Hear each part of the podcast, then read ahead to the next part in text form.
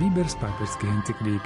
Známa zvučka ohlasuje práve túto reláciu a v tvorcov vás, milí poslucháči, pozývam k ďalšiemu zo sérii čítaní a komentárov, ktoré čerpajú z encyklíky svätého otca Františka Fratelli Tutti o bratstve a sociálnom priateľstve.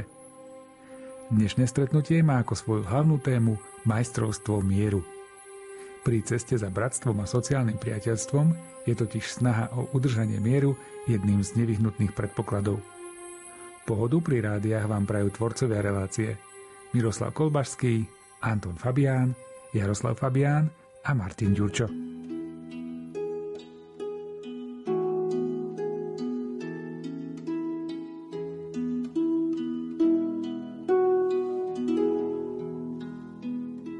Cesta k mieru si nežiada homogenizáciu spoločnosti, ale určite nám umožňuje spoločne pracovať môže mnohých zjednotiť v úsilí o spoločné hľadania, z ktorých majú všetci prospech. Vzhľadom na určitý zdieľaný cieľ sa budú môcť ponúknuť rôzne technické návrhy, rozličné skúsenosti a pracovať pre spoločné dobro.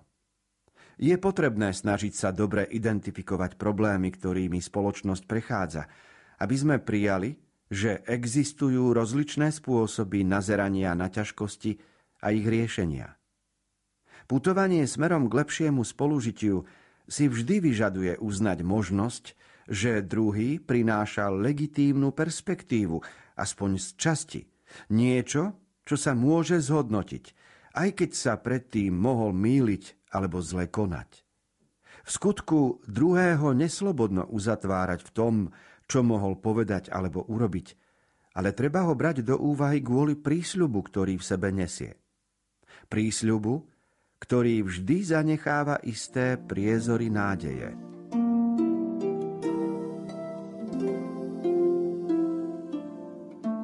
Keď sa má riešiť architektúra mieru a pokoja medzi ľuďmi, tak cesta nie je to, že prerobíme všetkých na našu podobu. Lebo to by bolo najjednoduchšie, ale to je aj najnemožnejšie. Boží plán o svete je rôznosť a tá rozličnosť, ktorá vo svete je, Pánu Bohu neprekáža, práve naopak je to jeho vôľa.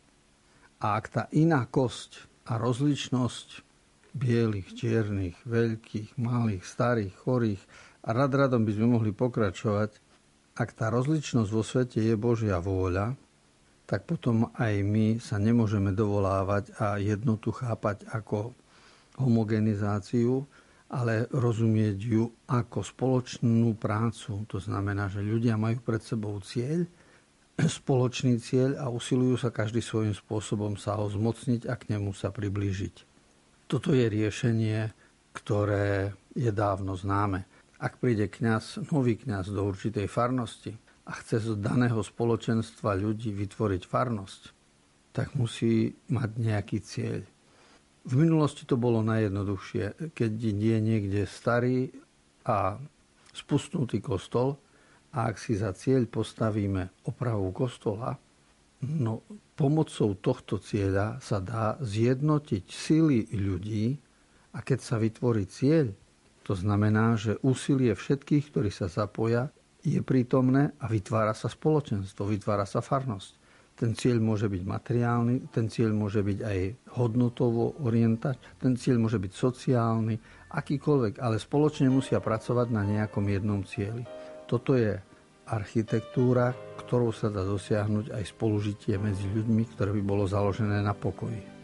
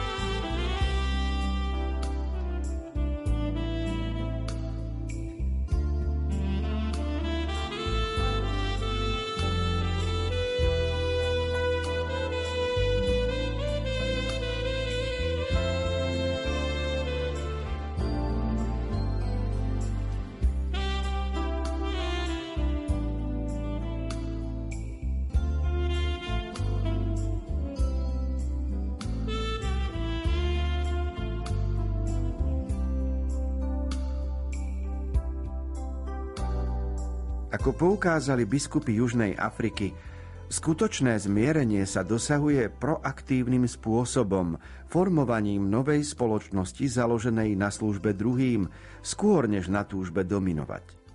Spoločnosti založenej na zdieľaní s druhými toho, čo vlastníme, skôr než na egoistickom zápase každého o čo najväčšie bohatstvo.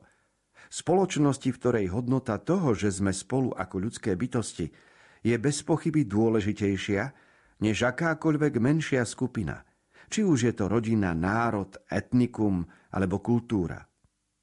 Biskupy Južnej Kórei upozornili, že autentický mier možno dosiahnuť len vtedy, keď bojujeme za spravodlivosť prostredníctvom dialógu, usilujúca o zmierenie a vzájomný rozvoj.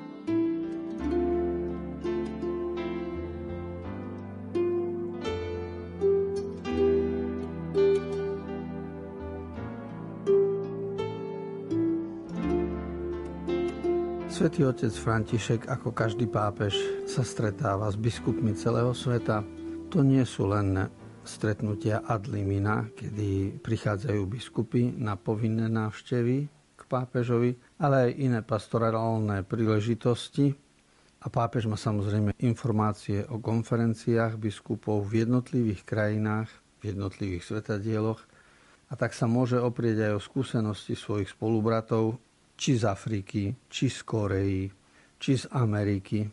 A všetky mu potvrdzujú práve tento prístup, že dnes je dôležitý tzv. proaktívny spôsob formovania spoločnosti, ktorý je založený na tom, že väčšiu hodnotu má náš zmysel pre službu, to, čo robíme spolu s inými a pre iných, než zdôrazňovanie toho, čo vlastníme a čím by sme sa mohli povýšiť nad ostatných. Každý na to musí dozrieť sám, aby prišiel k uzáveru, že hodnoty, ako je láska, spravodlivosť, statočnosť, viera a náboženstvo, sú dôležitejšie než vlastníctvo alebo sebecké zabezpečenie sa, individualizmus, ktorý vedie potom k osobnej frustrácii.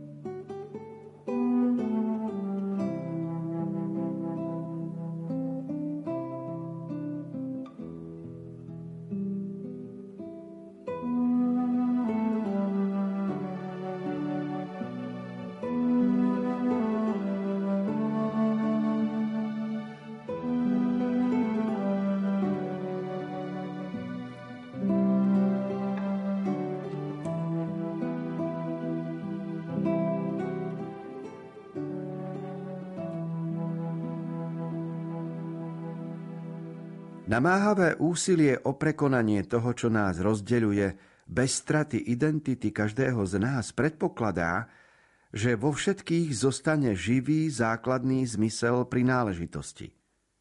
V skutku naša spoločnosť výťazí, keď sa každá osoba, každá spoločenská skupina cíti naozaj ako doma.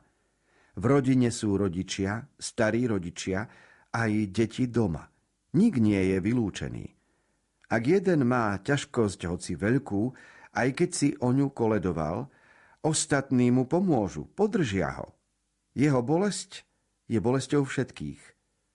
V rodinách všetci prispievajú do spoločného projektu. Všetci pracujú pre spoločné dobro. Avšak bez odpísania jednotlivca. Naopak, podporujú ho, napomáhajú mu. Hádajú sa, ale je tu niečo, s čím sa nehýbe. To rodinné puto. Po hádkach v rodine nasledujú zmierenia. Radosti a bolesti každého si všetci osvojujú. Toto je byť rodinou. Keby sme dokázali byť schopní vidieť politického súpera alebo nášho suseda tými istými očami, ktorými vidíme deti, manželky, manželov, otcov a matky. Aké krásne by to bolo.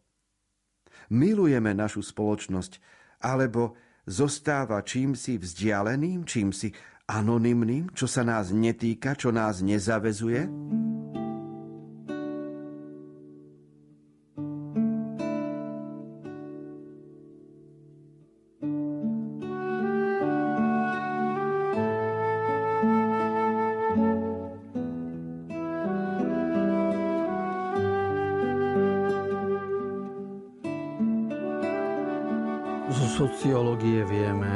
Ako je rodina základnou bunkou spoločnosti a keď sa zamýšľame nad spoločnosťou aj nad každodenným životom, samozrejme, že môžeme robiť porovnania medzi rodinou a medzi štátom, medzi spoločnosťou a medzi jednotlivcom. A práve takéto porovnanie urobil pápež aj v 230. článku svojej encykliky Fratelli Tutti, a veľmi pekne uvažuje o tom, že nedá sa v rodinnom živote vyhnúť aj sporom, aj nedostatkom, aj určitým zachmúreniam a nadávaniam, lebo to by musel byť ideálny svet a sterilný, aby sme boli bez nedorozumení. Ale existuje niečo, nejaká hodnota, existuje niečo, čo je nemenné a to sa volá rodinné puto. A vracajúc sa k tomuto rodinnému putu, ľudia si dokážu odpustiť, zabudnúť, zmieriť sa, znovu sa na seba usmiať a teda vyspať sa z toho všetkého, čo sa udialo aj čo sa povedalo. Tak potom radosti aj bolesti vytvárajú rodinu a formujú ju. A práve tento princíp by mohol byť uplatňovaný aj v širšom spoločenstve, v zmysle politickom. My sme svedkami toho, že v politickom slova zmysle na medzinárodnej úrovni to ešte tak nie je. Tam platí skôr to, že musí určitá generácia politikov vymrieť, odísť a keď prídu noví, až potom sa zabudne na to, čo vykonali predchádzajúci a tak už neplatia nejaké zmluvy alebo dohody a potom sa začína od znovu. Ale mohlo by to byť aj oveľa pružnejšie, keby si ľudia dali povedať, akým vzorcom je prirodzené rodinné správanie.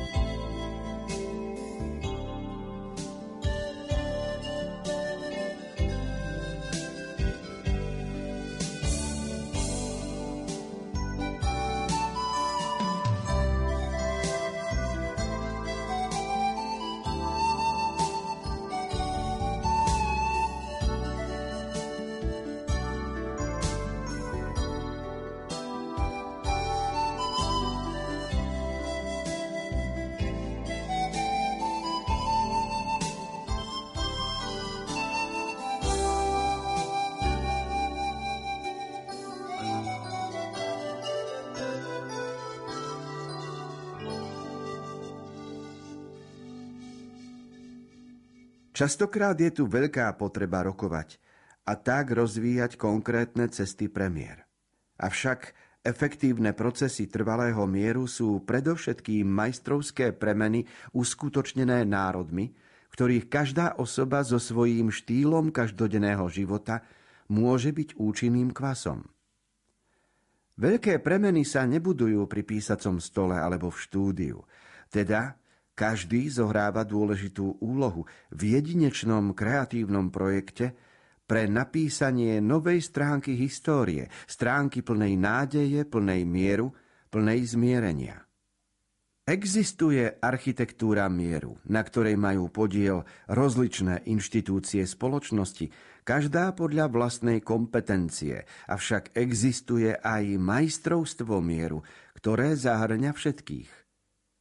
Na základe rozličných procesov mieru, ktoré sa rozvíjajú na rôznych miestach sveta, sme sa naučili, že tieto cesty upokojenia primátu rozumu nad vendetou, delikátnej harmónie medzi politikou a právom nemôžu obchádzať cesty ľudu. Nie je dostatočný projekt normatívnych rámcov a inštitučných dôvod medzi politickými alebo ekonomickými skupinami dobrej vôle. Okrem toho, je vždy cenné vsunúť do našich procesov mieru skúsenosť sektorov, ktoré pri mnohých príležitostiach boli zneviditeľné, aby to boli práve spoločenstvá, ktoré vyfarbia procesy kolektívnej pamäte.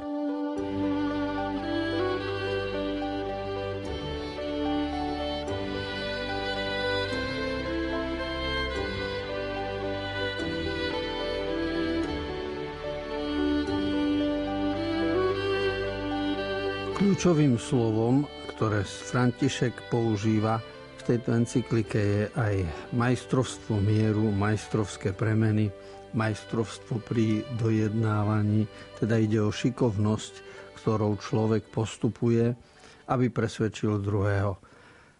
Samozrejme, že to majstrovstvo by sa malo uplatňovať aj v každodennom živote. Teda nejde len o dialog alebo o presvedčanie druhých, ale majstrovstvo by sme mali ukázať aj sami na sebe v tom, ako ovládame svoje sebectvo a v tom, ako uplatňujeme našu službu, obetavosť a každodennú schopnosť urobiť zo života dar.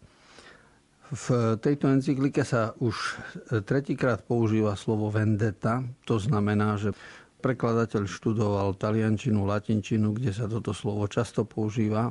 V slovenčine to znamená odplata, pretože tam, kde je hnev a nenávisť, je aj zlosť odplatiť druhému a to je vendersi. A tak e, možno to aj v slovenčine hodnotiť ako vendetu, ale e, v slovenskom jazykovom prostredí sa to menej používa. Každopádne e, zmysel to má veľký, lebo proti odplate treba vždy postaviť kresťanský postoj. Odplata patrí Bohu. A namiesto odplaty za zlo treba nastoliť trpezlivé rokovanie a to, čo sa tu hovorí, tzv. majstrovstvo mieru, majstrovstvo premeny.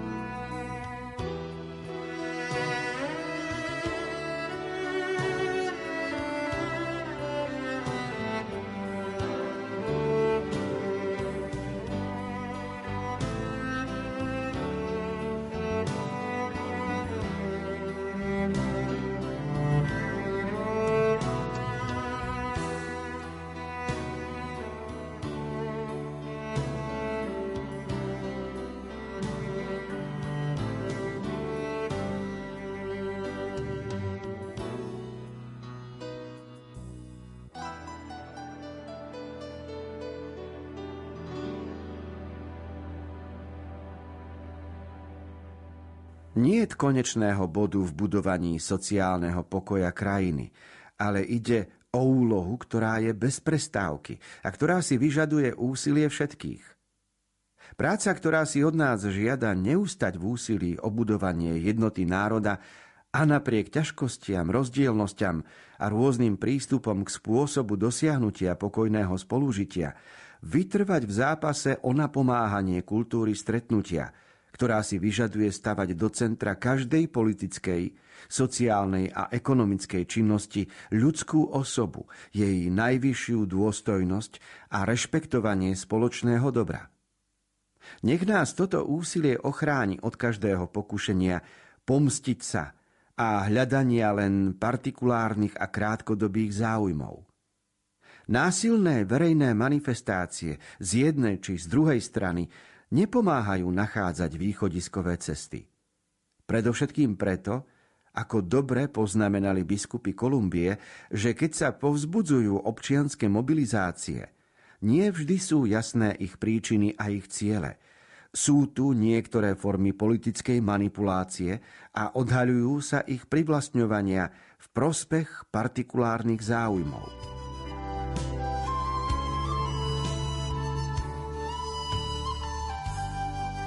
Je jasné, že niektoré hodnoty v živote nie sú ako kompoty odložené v špajzi, čiže nemôžem zavariť čerešne a odložiť a už povedať, že mám a hotovo, lebo niektoré hodnoty sa tvoria, sú procesom, ale každý deň vznikajú. A ak v niektorý deň nevzniknú, tak neexistujú. To znamená láska, úcta, niečo podobné platí aj o miery medzi národmi a o pokoji medzi ľuďmi. Teda nie je možné pripraviť a zakonzervovať a odložiť niekde, že už to máme natrvalo pripravené.